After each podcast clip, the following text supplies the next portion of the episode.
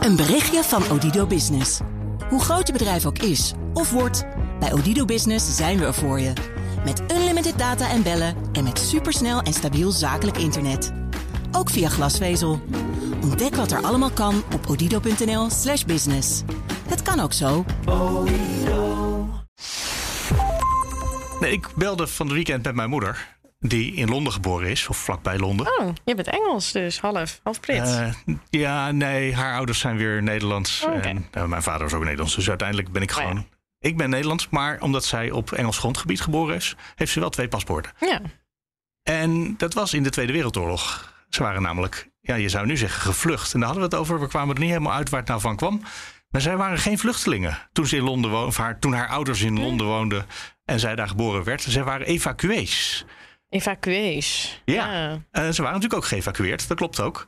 Ehm, ehm, maar dat is heel grappig dat dat woord van toen. Dat, nou, ze noemden zichzelf zeker geen vluchteling. Maar Ah. dat, dat woord daar hadden ze het nooit over. Werd misschien nog helemaal niet gebruikt, nee. Op Nou die ja. manier. Of, Ik ja. heb nog even zitten kijken, maar er is al een vluchtelingenverdrag van voor de Tweede Wereldoorlog. al. Dus eh, ze hadden vluchteling kunnen zijn. Maar, Maar dat werd zo niet waren ze niet en zo benoemden ze zichzelf ook niet. Het heeft natuurlijk ook geen enkele consequentie hoe je zoiets noemt. Nou, maar dat vind ik nu wel dus met Oekraïne. Dan lees je ze inderdaad vluchtelingen. Maar ik vind dat eigenlijk ook helemaal geen goed woord. Omdat het daarmee... Maar dat komt misschien omdat we inderdaad de afgelopen decennia... vluchtelingen zo erg zijn gaan gebruiken als mensen die uit... Nou, eh, overal vandaan komen, zeg maar. Uit verschillende landen. En dat is dan vluchtelingen. En daar is een heel debat over in Nederland gekomen. Over integratie en over asiel en over hè, ACC's en zo. En dan dit is dan Ze in één keer een ander woord. Nou, nee, dat is niet per se. Ze maar omdat het vanuit een, Nee, dat is het ook, Ook niet. niet. Nee. Ik, ik weet niet wat het verschil is. Nee. Dat is eigenlijk toch heel vreemd, want het is precies hetzelfde. Het is een acute oorlogssituatie waar je Ja, van ze zijn weg... het land uit, uitgevlucht. Dus ze zijn in ieder geval gevlucht. Ja, Nou, dan- nou dan komt het misschien toch door wat je zegt. Doordat dat debat zo op een bepaalde manier is gevoerd in de afgelopen Mhm. eh 10, 15 jaar. En door, nou ja, eh, Oekraïners zijn niet moslim genoeg. Nee, ik zeg dit allemaal niet. nee, hier, is heel gevoel, veel, ja. ja, hier is heel veel woede dus over, ook op, eh, op sociale media. Over dat de mensen met een kleur die nu uit Oekraïne komen... we krijgen dus wel de vluchtelingenbehandeling... die normaal gesproken dus vluchtelingen ook krijgen... bij onze buitengrenzen van Europa.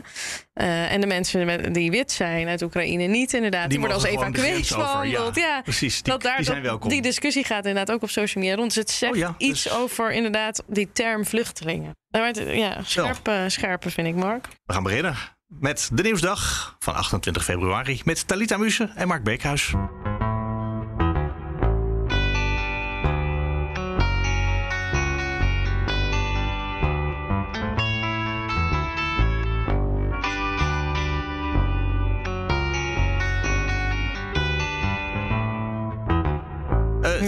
Siewert, daar wil jij het zeker over hebben. Ja, ik hoorde het net onderweg hier naartoe. Siewert van Linden is opgepakt vanwege de mondkapjesdeal. Door de Field is hij eh, op staande voet eh, vandaag eh, bij een huiszoeking volgens mij... en een BMW-doorzoeking eh, aangehouden. Eh, dat is eigenlijk net, echt net gewoon vanmiddag bekend eh, geworden.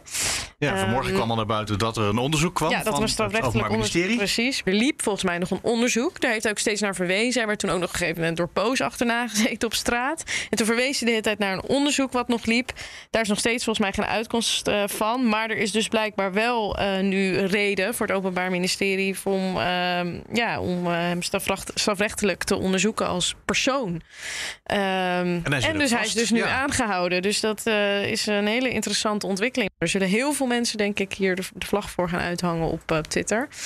Ehm, maar goed, eerst even denk ik afwachten wat, eh, wat het onderzoek Oh ja, gaat hij zeggen. is onschuldig zolang hij niet veroordeeld is. Dat is absoluut waar. Maar hij is natuurlijk denken. ook een soort symbool geworden. Hij is een soort symbool geworden voor, voor mensen die inhalig waren. Natuurlijk tijdens die coronacrisis en dingen uit eigen gewin deden. Terwijl we allemaal nou ja, in paniektoestand waren. Dus eh, misschien dat het voor mensen een soort gevoel van gerechtigheid. eh ja, en zijn collega's zitten ook vast, hè, begreep ik. Oké, eh, dus, eh, twee. Bernd, Ja, we hebben het nu en, over die ene, maar we hebben het altijd over die ene.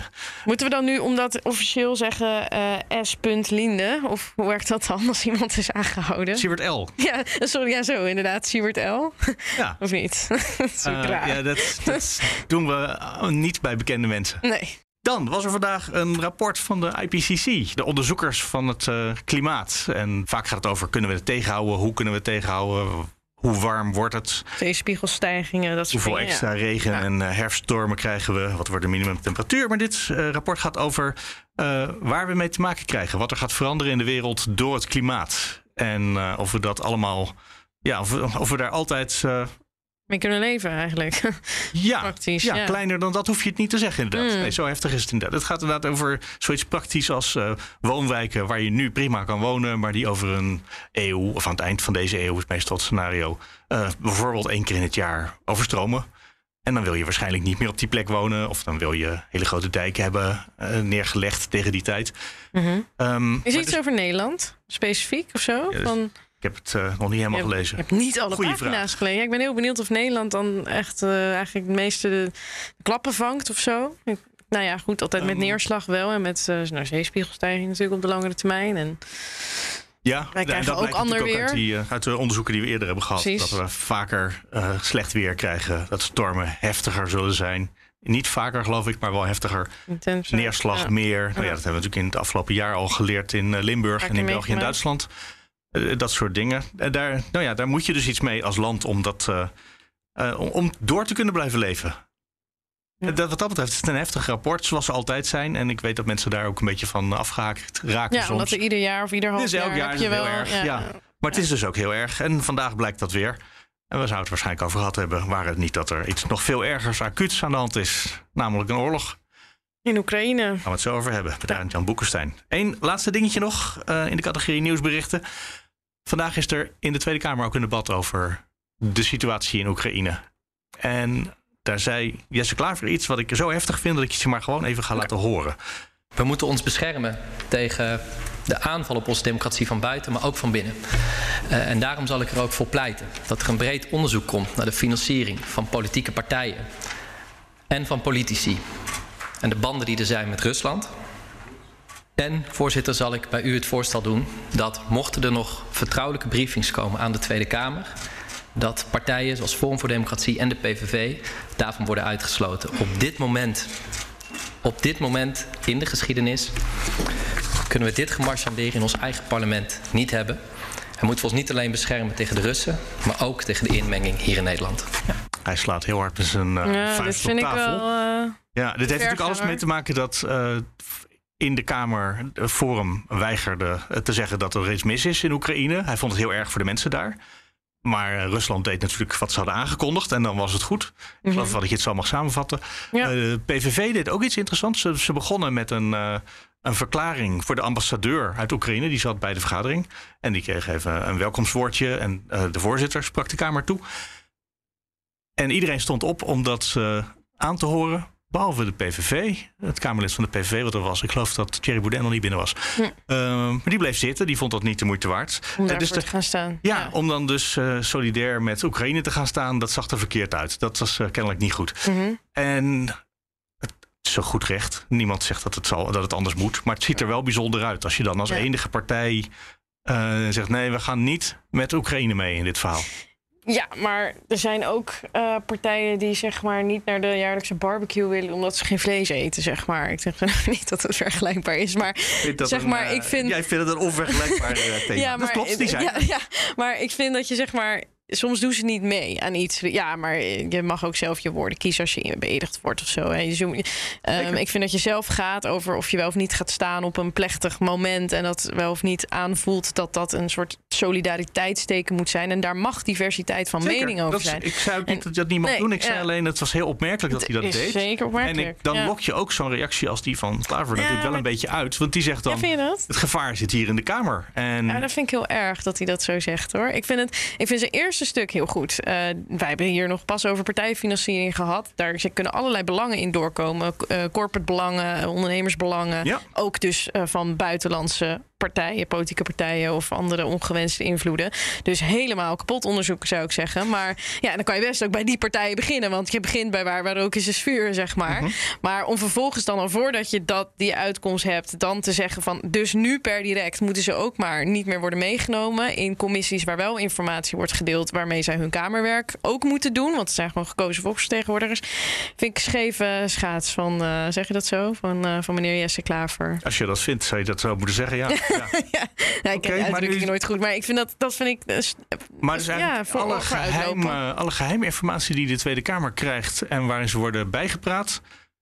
Jij wil dan het risico nemen dat dat via bijvoorbeeld Forum in Moskou terechtkomt. Terwijl we het geheim houden, want dat is een geheime briefing. Dat is omdat het niet in Moskou terecht moet komen. Nou, volgens mij zit in die commissie stiekem zit Forum niet. Daar zit PVV wel. Nee, dat klopt. Maar er zijn dus ook wel eens briefings die niet in de, in de, de, commissie stiekem worden gedeeld. Ja, maar die, worden dus met 150 Kamerleden gedeeld. Dus dan vertrouw je erop dat die 150 mensen dat aankunnen. Er kan ook iemand tussen zitten die bij een andere partij zit... maar uh, een familie die heeft gestudeerd in Rusland. Of een familielid heeft in Rusland. Zeker, dat kan. Dat kan ook. Dus dan moet je van iedereen gaan checken van nu met mensen op de keel. Heb je andere belangen? Uh, die Russie... Ja, dat, Ik dat is volgens mij... dat dat gebeurt. Ze, ze doen een eet als je Kamerlid wordt, zweer je dat je het algemeen Nederlandse belang en van dat huis uh, dient. Uh, en ik vind dat je dat, dat zijn de spelregels. En die mag je niet opeens halverwege veranderen. Pas als je daar, als je daar echt bewijs, hard bewijs voor hebt. Ja. En ook als een van de Kamerleden Nederland een prachtige Russische provincie zou vinden. Ik geloof niet dat eentje dat vindt, maar ik maak hem even ja, over, maar dat valt onder de vrijheid van meningsuiting in het parlement om dat te debatteren. Dan kan je niet opeens die mensen hun. Je kan je ook zeggen, ja, blokkeer hun pasje dat ze tijdelijk de Kamer maar niet binnenkomen. Voorspelling. En jij hebt er eentje. Ik zie het. Ja, ik heb er eentje. Dat, nou, kijk, Siewert heeft zo lange tijd volgehouden dat wij niet alle informatie hebben. En dat als we die wel zouden hebben, dat we echt anders over hem zouden oordelen. Dat ik denk, nou, um, hij is nu Oh. aangehouden. Misschien krijgen ze toch die zaak tegen hem niet rond. Omdat het toch gewoon zo net feitelijk. Weet je, dus dan is het misschien moreel wel verkeerd geweest, die deal. Om, vanwege we zetten een crisis. Maar dat het gewoon feitelijk echt helemaal juist is verlopen. En iedereen, alle partijen gewoon alle informatie hadden. En dan krijgen ze het gewoon toch niet rond. Uh, dus ik Dus denk, wordt hij hij wordt niet vervolgd. Oh, hij wordt zelfs niet vervolgd nee, uiteindelijk. Nee, nee, ze zien af van, eh, van, van vervolging. Ja, daar ga ik op, eh, op wedden. Seward wordt dan in, eh, in ere hersteld. Gaat weer bij Twan huis zitten. Hij mag al zijn geld ja, houden. precies, mag al zijn geld houden. En ja, zoiets. Ja, dan gaan we toch weer naar Rusland. Oekraïne en Ja. Rusland, de oorlog daar. En er is iets interessants aan de hand. Namelijk, doordat er daar een oorlog is, je hoort allemaal mensen hoor je zeggen: eh, de wereld die er vorige week was, die is er niet meer. Nee. En dat klinkt een beetje abstract, dacht ik. Maar je ziet gewoon op het ogenblik dat de Europese Unie al zich anders opstelt. Ja. Dat, eh, dus er, er is echt iets veranderd in de wereld. ja, ik zag inderdaad een tweetje ook voorbij komen van iemand die dat zo'n beetje sarcastisch ook zei. Van nou, Poetin bereikt volgens mij precies het tegenovergestelde Ja. van wat hij wil. Namelijk een eensgezinder eh, Europa, NAVO en Westen. Wat nu Ja. gewoon een hele duidelijke lijn met elkaar eh, trekt. Het trekt Dus, ook ineens weer op met de Amerikanen. Ja, dat was natuurlijk onder Biden al wel weer een beetje aan het groeien. Maar toch, eh, ja, Ja, er is iets het veranderd. speelveld is veranderd. Ja. En vandaag was er in de Tweede Kamer ook, eh, terwijl ze eigenlijk reces hadden, eh, een debat over de situatie in eh, Oekraïne. En er waren twee partijen die zomaar uit het niets, nou niet helemaal uit het niets, maar begonnen over een Europees leger of iets wat daarop lijkt. Daarnaast legt deze crisis het gebrek aan een Europese defensiemacht bloot. De inzet van militair materieel en de bijdrage die Nederland er nu aan levert is een goede eerste stap. En het wordt tijd voor stevigere defensiesamenwerking in Europa. Want het gaat heel veel over het budget en hoeveel we uitgeven hier in Nederland. Maar uiteindelijk geeft Europa al zeven keer zoveel uit aan defensie dan Rusland. We moeten nog beter met elkaar gaan samenwerken. En het wordt tijd om alle discussies over de Defensie-Unie, Europese legers, versneld op te pakken. En toen we het hier vanmorgen over hadden, toen zei jij, daar moeten we Arend Jan Boekenstein bij vragen. En die is nu bij ons. Die is aan de lijn. Goeiedag. Goeiedag. Ben jij net zo verrast als ik? Dat er zomaar ineens eh, twee partijen zijn die zeggen eh, in Nederland, we moeten maar toch, gaan weer over, toch weer eens gaan overwegen dat er een eh, Europese defensie moet komen? Kijk, we zitten eigenlijk in een soort historisch kantelpunt. Hè. Ik, eh, ik ben een oude man van 62 en ik loop met een stok rond tegenwoordig. Nee hoor, maar ik ben wel heel oud. En dan heb, ik heb dus eh, de val van de muur meegemaakt. Daar was ik diep van onder de indruk. Ik heb eh 11 september meegemaakt en nu maak ik dus die verkrachting van de Oekraïne mee. En dat betekent dat, dat er een aantal dingen die altijd vastzaten opeens eh, loskomen. Hè. We zagen al eventjes met het coronafonds dat, er, dat de EU-lidstaten bereid waren om gezamenlijk leningen aan te gaan. Dat was natuurlijk een heel belangrijke ontwikkeling die heel lang niet konden. En nu zien we dus dat eh, Duitsland opeens 100 miljard extra voor defensie uitgeeft. Hè. En met een historische speech van Scholz, want Duitsland gaf, eh, verwaarloosde altijd heel erg zijn eigen krijgsmacht. En dat komt allemaal door meneer Poetin. Hè, dat die dingen gaan schuiven. En mensen zeggen ook terecht natuurlijk van ja, uh, we zijn heel erg afhankelijk uh, van de NAVO. Dat zal ook wel zo blijven. Maar het is toch een beetje merkwaardig dat je zoveel geld verspilt uh, met al die separate Europese krijgsmachten. Hè? En dat is namelijk het geval. Het gebeurt ook op het niveau van de defensieindustrie. Je moet bedenken dat defensie is een uitzondering van de gemeenschappelijke markt. Dat zijn dus allemaal hele beschermde nationale markten. Waarbij dus al die defensieindustrieën lobbyen bij hun eigen parlementen en bij hun eigen regering. En dat leidt natuurlijk niet tot, tot de meest optimale oplossing. Dus ik begrijp wel dat mensen nu een pleidooi houden voor de Europese krijgsmacht. Maar dan moet je wel twee dingen bij aantekenen. Het eerste is natuurlijk wel dat de nationale parlementen blijven natuurlijk gaan over de besluiten of je gaat meedoen aan een oorlog. Hè? -hmm. En de tweede is dat uh, als je nou verstandig bent, dan maak je een Europese zuil binnen de NAVO. Want we hebben gewoon de Amerikaanse intelligence en de Amerikaanse spullen blijven we nog vrij lang nodig hebben. Hè? Ja, we kunnen niet de NAVO draaiend houden als de Verenigde Staten eruit uitstappen. Exact. Tegelijkertijd um, moeten we ook beseffen dat dus in Amerika hele enge ontwikkelingen aan de gang zijn, waarbij Trump op de tromp blijft slaan. Hè, en we kunnen niet uitsluiten dat we na Biden toch weer een Trump-achtige figuur krijgen. Of hemzelf. En dan is een Europese krijgsmacht helemaal uh, heel erg nodig. Is dit iets wat gaat veranderen, echt? Of, bedoel, we hebben natuurlijk bij de coronacrisis in het begin gehad. Uh, dit is een wereldwijde crisis. Dit gaat de wereld veranderen. Maar als je dan drie jaar later kijkt, dan zijn er ook wel heel veel dingen toch gewoon hetzelfde gebleven. En dan gaan we het liefst toch weer gewoon op kantoor werken, bij wijze van spreken, om het maar huiselijk te maken. Zou dat met deze oorlog in Oekraïne ook kunnen, aan de hand kunnen zijn? Nou, je, je moet toch bedenken dat als Poetin straks. Uh, het gaat helemaal niet goed in de Oekraïne. Hij gaat op de lange termijn gaat hij dat verliezen. Maar een kat in het nauw maakt rare sprongen. Daar zijn we natuurlijk allemaal bang voor. Hè? Mm -hmm. En mocht het komen. Mocht hij bijvoorbeeld naar Moldavië gaan of naar Georgië of zelfs uh, in de, de, Baltische Staten dingen gaan doen, dan denk ik wel dat die eenheid in Europa uh, groter wordt.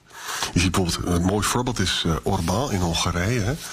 Die was altijd het vriendje van Poetin. En daar kreeg hij een kerncentrale van. En hij had, zei al dat Poetin een geweldige vent was.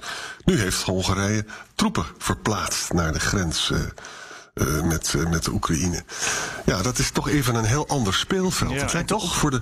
Want in Hongarije daar zou je wapens naar Oekraïne doorheen kunnen brengen. Maar dat mag niet van Hongarije. Dat, dat willen ze nee. toch voorkomen. Ja, en nu gaat het via andere routes. Maar ja. dat, ik denk dat Orbán wel onder enorme druk staat om dat uh, wel te gaan toestaan. Kijk, Oekraïne, uh, Poetin is zichzelf aan het opblazen. Hè? Het Russische volk is uh, buitengewoon ontstemd over deze oorlog. Want dat gebeurt natuurlijk met bloedsbroeders. Hè? Oekraïners en Russen kennen elkaar heel erg goed. Er wonen heel veel Russen in de Oekraïne en andersom ook. Dus als hij nu uh, vreselijke bombardementen gaat uitvoeren, wat nu dus in Kharkiv uh, aan de gang is, dan betekent het toch dat hij zich bijzonder vervreemdt van zijn volk. Er komt nog bij, door al die sancties, en, en die zijn nu wel heel erg effectief, kunnen die arme Russen in Rusland kunnen gewoon geen geld meer uh, uit de flappentap halen, om het zo maar eens te zeggen. Ja. Nou, als je, als je geen geld kan krijgen en je hebt honger, dan ga je wel de straat op volgens mij. En helaas is het zo dat de politie nog steeds luistert naar uh, Poetin, omdat die goed betaald worden. Mm -hmm. Maar ja, het is natuurlijk, er zijn ook mensen in het Kremlin zelf die natuurlijk denken van ja, is dit nou wel zo handig wat we allemaal aan het doen zijn? Je hebt gezien hoe Poetin zijn eigen veiligheidsraad tot op het bot heeft vernederd voor het oog van de camera. Dus het is wel een, uh, een ontwikkeling die op de lange termijn niet zo goed voor Poetin kan aflopen. Lijkt. Maar als je nu een Europees leger had gehad, hè, wat had je dan zeg maar anders kunnen doen in dit conflict? Had je dan uh, sneller kunnen de-escaleren juist? Of zou ze juist verder escalerend uh, gewerkt hebben? Nou, kijk, weet je, die woorden de-escalatie moet je even in een goed verband plaatsen. Er is één man die escaleert en dat is uh, Poetin. Dat is de eerste opmerking. Hij doet een massale aanval. En om dus uh, de-escalatie de ruimte te geven via diplomatie, moet je wel tegenwicht bieden. En dat doen we dus via die wapenleveranties. Poetin gaat pas praten als hij militair tegenwicht geboden krijgt. Nou, als we nu een Europees leger hadden gehad... kijk, wat, wat natuurlijk gewoon heel fijn zou zijn... is wij willen oorlog voorkomen. Dus dan moet je afschrikken in die Oost-Europese gordel. Dat wil zeggen dat de prijs te hoog is voor Poetin om daar binnen te vallen. Het is helemaal dus niet bedoeld om Rusland aan te vallen of zo, natuurlijk niet. En al helemaal niet om kernwapens in te zetten. Maar wel om te voorkomen dat hij bijvoorbeeld bij die beroemde Suwalki Gap, hè, tussen, tussen Belarus en uh, die, die Russische enclave Kaliningrad, dat is ongeveer 80 kilometer. Dat is heel gevaarlijk daar. Nou, dat zou je nu vol moeten zetten met troepen en met materieel. Dat doen we toch niet, geloof ik, hè? Vind dat, dat, ja, wij zijn bang om te provoceren. Heb jij de ja. indruk dat Poetin dat hij een provocatie nodig heeft? Uh, want ik bedoel, Oekraïne ging die ook binnen zonder provocatie uiteindelijk. Dat is een hele goede vraag. Uh, veel mensen zeggen nu van, ja, omdat we die NAVO zo snel hebben uitgebreid, hebben we de, de beer uh, ja. wakker geschud. Hè? Maar weet je, Poetin heeft, wist heel goed dat er na 2008, na die vage belofte zonder tijdsbepaling, dat Oekraïne helemaal geen lid van de NAVO zou worden. Dat wist hij heel goed. En hij wist ook dat, dat, dat Oekraïne geen lid van de NAVO kon worden vanwege het feit dat er in uh, dat er een frozen conflict was in het oosten. Dus hij had het helemaal niet nodig. Nee, hij is bezig, dronken van een historische missie. Daar heeft hij ook een prachtig essay over geschreven van 30 pagina's afgelopen zomer. Hè? Van hij wil, Oekraïne moet gewoon weer in de moederschoot terug. En Oost-Europa moet ook gedemilitariseerd worden. En daar gelooft hij dus echt in. Ja. En dat maakt het allemaal zo angst, angstaanjagend, omdat Poetin is iemand die al 2,5 jaar nauwelijks uh, mensen ontmoet. En als je met hem wil praten, moet je eerst twee weken in quarantaine. Hij is ongelooflijk bang voor het coronavirus. Als je goed naar hem kijkt, dan zie je ook een beetje een soort opgeblazen gezicht. Hè? Dus mensen ja. speculeren, speculeren dat, hij ziek is, inderdaad. En, ja. ja. Ja. En, en ook, ook als je er dan eens voor kiest om, om, om je eigen uh, havik om je heen zo te vernederen, dan heeft hij eigenlijk als het ware zelf een koep gepleegd in het Kremlin. Hè? En de ellende is, ja, die man is een oud KGB-officier, dus die weet wel dat er ook in het Kremlin mensen zijn die het wel leuk zou vinden als hij uh, ziek zou worden of wat dan ook. Hè? En wat hij zou dus, moeten doen dan, ja. Ja, ja dus, dus een koep plegen is ontzettend lastig. Ja, ja, omdat jij eerder, ik vraag me af van, is het nou verstandig om door zo'n crisis, ik bedoel, ik, snap dat dat dingen heel erg kan versnellen, maar is het verstandig om zo'n ingrijpende discussie over een Europees leger, is dat wel handig om dat zeg maar te vermengen met deze situatie? Of, want dat vind ik toch anders dan wat je eerder zei van, nou je moet gewoon een sterke uh, Europese zuil hebben binnen de NAVO. Nou kijk, je hebt helemaal gelijk, first things first. En je ziet dus nu dat er dus via NAVO-verband allemaal versterkingen worden aangebracht. Maar het zal wel zo zijn, als het allemaal gaat gebeuren, dat dan de, de volgende stap wel logisch wordt om meer uh, eenheid in het Europese besluitvormingsmechanisme in te brengen. En dat ook binnen de NAVO-kader te plaatsen. Tenzij dus Trump weer aan de macht komt. En dan, dan zijn we dus echt geschokt. Dan moeten we het. Moet je voorstellen, als Trump nu aan de macht zou zijn, jongens, hoe erg dat zou zijn. Ondenkbaar. Maar goed, er zijn de laatste dagen heel veel dingen gebeurd die. Uh waar je je niks bij ja. kan voorstellen. Maar heb je voor een Europees leger grondwetswijzigingen zo nodig? Nee, dat, dat heb je niet nodig. Maar het is zeker. Je hebt natuurlijk gelijk dat daar, de, dat daar heel veel bezwaren tegen zijn. Ik zal je een aantal noemen. De, onze eigen militairen die zijn natuurlijk helemaal opgegroeid in het NAVO-verband. En die vinden het zich moeilijk voor te stellen dat er dan ook een Europese Veiligheidsraad zou komen. Dus het zou dus ook alleen kunnen als het in nauwe samenwerking met de Amerikanen uh, plaatsvindt. Waarbij je gebruik kan maken van elkaars materieel en natuurlijk ook heel erg met elkaar praat. Um, en dat je elkaar goed vasthoudt. Het moet een soort Europese zuil binnen de NAVO worden. En daar lijkt het nu ook wel naartoe te groeien. Maar nogmaals, eerst gaan we uh, Europa redden. En dan pas gaan we dit soort dingen doen. Ja, want in de Kamer waren het natuurlijk vandaag Volt en GroenLinks. Dat samen ja. bij far nog geen meerderheid in de Kamer. Je noemde in het begin van het gesprek twee keer kernwapens. En daar hoorde ik vanmorgen een uh, interview bij de BBC of Al Jazeera met een uh, adviseur van Poetin van vroeger. Die zei: De man heeft nog nooit over dingen gesproken die hij later niet ook ging uitvoeren. En als jij nu is... twee keer over kernwapens begint, dan denk ik, moet ik toch ook even voorleggen. Dat wil je je namelijk ook niet kunnen voorstellen. Maar zo'n zin van zo'n rechterhand van Poetin van vroeger is bloedstollend, hè? Nou, kijk, weet je, uh, laat dat maar helemaal analyseren. Want dit is natuurlijk het punt waar we allemaal wakker van liggen. Kijk, wat is er nou eigenlijk precies aan de hand? Poetin zit, is een kat in het nauw en die maakt rare sprongen. Uh, wat hij nu doet, is hij dreigt er verhuld mee hè, dat hij dat zou kunnen doen. Maar als hij het doet, dan weet hij dat dan dus uh, MAD, hè, Mutually Assured Destruction, gaat werken. Dat wil zeggen dat als iemand die dus een kernwapen gaat gebruiken uh, op het grondgebied van de NAVO, die krijgt een kernwapen terug. Hè? Mm. Dat zou genoeg reden zijn om dat niet te doen. Het mooie van kernwapens is dat je ermee kan afschrikken. Maar je moet ze niet gaan inzetten natuurlijk. Hè? Dat, is de, dat is het verhaal. Nou, sommige mensen zijn bang dat hij zo gek is... dat hij ziet dat hij ten onder gaat en dat hij dan op de knop drukt. Ik geloof dat niet. Ik denk dat er uiteindelijk nog wel uh, rationaliteit bij hem is. Hij heeft nu zoveel problemen in de Oekraïne. Uh, dat, hij, uh, dat hij die stappen volgens mij nu niet doet. Waar ik wel heel erg bang voor ben. Ik weet je dat ik zit vannacht s'nachts naar de CNN te kijken, want ik kan toch niet zo goed slapen. Hmm. Dan zie je dus dat hij dus van die enorme thermobarische bommen verplaatst nu uh, richting de grens. En dat zijn dus van die bommen waarmee je hele wijken kan uh, wegbranden. Hè? Er zijn dus naast kernbommen zijn er ook allemaal andere verschrikkelijke instrumenten. Hè? Mm -hmm. Er stierven meer mensen in Hiroshima en Nagasaki van de brandbommen dan door de, dan door de kernwapens. Ik hoop dat hij dat niet doet. Stellende gedachte is dit, zeg. Ja, ja het, is, het is allemaal vreselijk. Het is allemaal echt verschrikkelijk. Maar, uh, ja, maar waarom zie ik dan zo'n zo'n truck rijden? En waarom wordt ook gezegd van ja, dit is wel een heel kwalijk apparaat. Hè? Dus dan moet ik het ook maar eerlijk bij jullie melden. Hè? Ja. Dit gaat over de verkrachting van uh, Oekraïne. Onze Nederlandse minister van Kleffens uh, tijdens de Tweede Wereldoorlog... die schreef een boekje in 1940, The Rape of the Netherlands. Dat publiceerde hij in mm. Londen. Daar gaat het nu over. Het gaat, de, de Oekraïners vechten dus niet alleen voor hun eigen vrijheid... maar die vechten ook voor de Europese orde. Want als dit gevecht verloren zou worden, dan gaat Poetin door... Want hij wordt dus gewoon aangestuurd door een, uh, een bepaalde interpretatie van de ja. geschiedenissen. Maar hoe lang loopt hij daar al mee rond? Want je zou zeggen, dat wist, hadden we dan dus wel eerder kunnen weten. Dat hij, dat hij met deze missie zeg maar rondliep. En toch werden we wel een beetje door overvallen. Van dat hij dat niet ook daadwerkelijk niet gaat uitvoeren.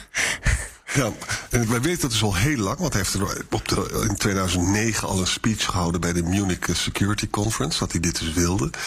Alleen wat wij ons niet konden voorstellen is dat deze frontale aanval op de Oekraïne betekent dat hij, dat hij eindigt in een bloedige guerrilla-oorlog. Van een gevecht van, van de, met, de, met de burgers ook tegen het militaire leger. Nou, wij weten uit de geschiedenis, en dat weten de Russen ook als geen ander, dat in Afghanistan dat gaat mis. Dat verlies je. Met andere woorden, veel Russische generaals waren zeer ongelukkig met deze strategie. Want je mag wel een modern mooi leger hebben, maar als de bevolking zich tegen je richt, dan eindig je met, uh, met vreselijke bloedverliezen. Uh, mooie parallel is Irak. Toen uh, met shock en gingen de Amerikanen naar Bagdad. Ze wonnen de oorlog. En vervolgens hebben al die Irakezen hebben hun Kalashnikovs op zolder gebracht. En dat er later weer vandaan gehaald en zijn een guerrilla-oorlog begonnen, waar heel veel mensen zijn omgekomen. Nou, dat gebeurt nu ook in Rusland. Wij dachten niet dat hij zo stom was om dit te doen. En uh, dit is gewoon een, man die de, de beer is los. Hij gaat kosten wat het kost zijn historische missie uh, volbrengen. En de enige manier om, om hem tegen te houden is niet alleen sancties, maar ook militair tegenwicht. Want als hij het verliest op het veld, als het nou in Oekraïne niet goed zou gaan, dan komt er een moment dat de mensen het Kremlin gaan zeggen: Nou, misschien moeten we nu maar gaan praten. Want militair valt er niet zoveel meer te winnen en veel te verliezen. Ja. Zo moet je het een beetje zien, denk ik. Arend Jan Boekenstein, hartelijk dank. Jo, tot ziens, dag. Dankjewel. Dat was het weer voor vandaag. we kijken allebei naar de klok en we denken, we zijn al heel erg lang en lekker bezig. Time's up. Yeah. Ja, we gaan er snel vandoor. Uh, je kan nog even snel even mailen naar de nieuwsdag.bnr.nl.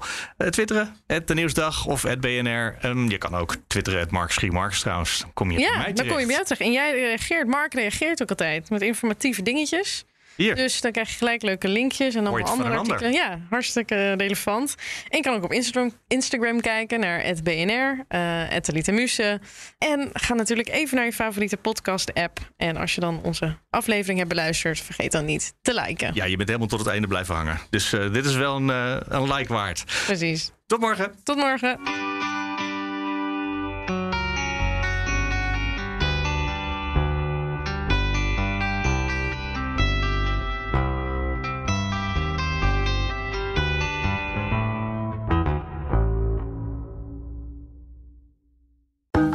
Berichtje van Odido Business. Hoe groot je bedrijf ook is of wordt, bij Odido Business zijn we er voor je. Met unlimited data en bellen en met supersnel en stabiel zakelijk internet. Ook via glasvezel. Ontdek wat er allemaal kan op odido.nl/slash business. Het kan ook zo.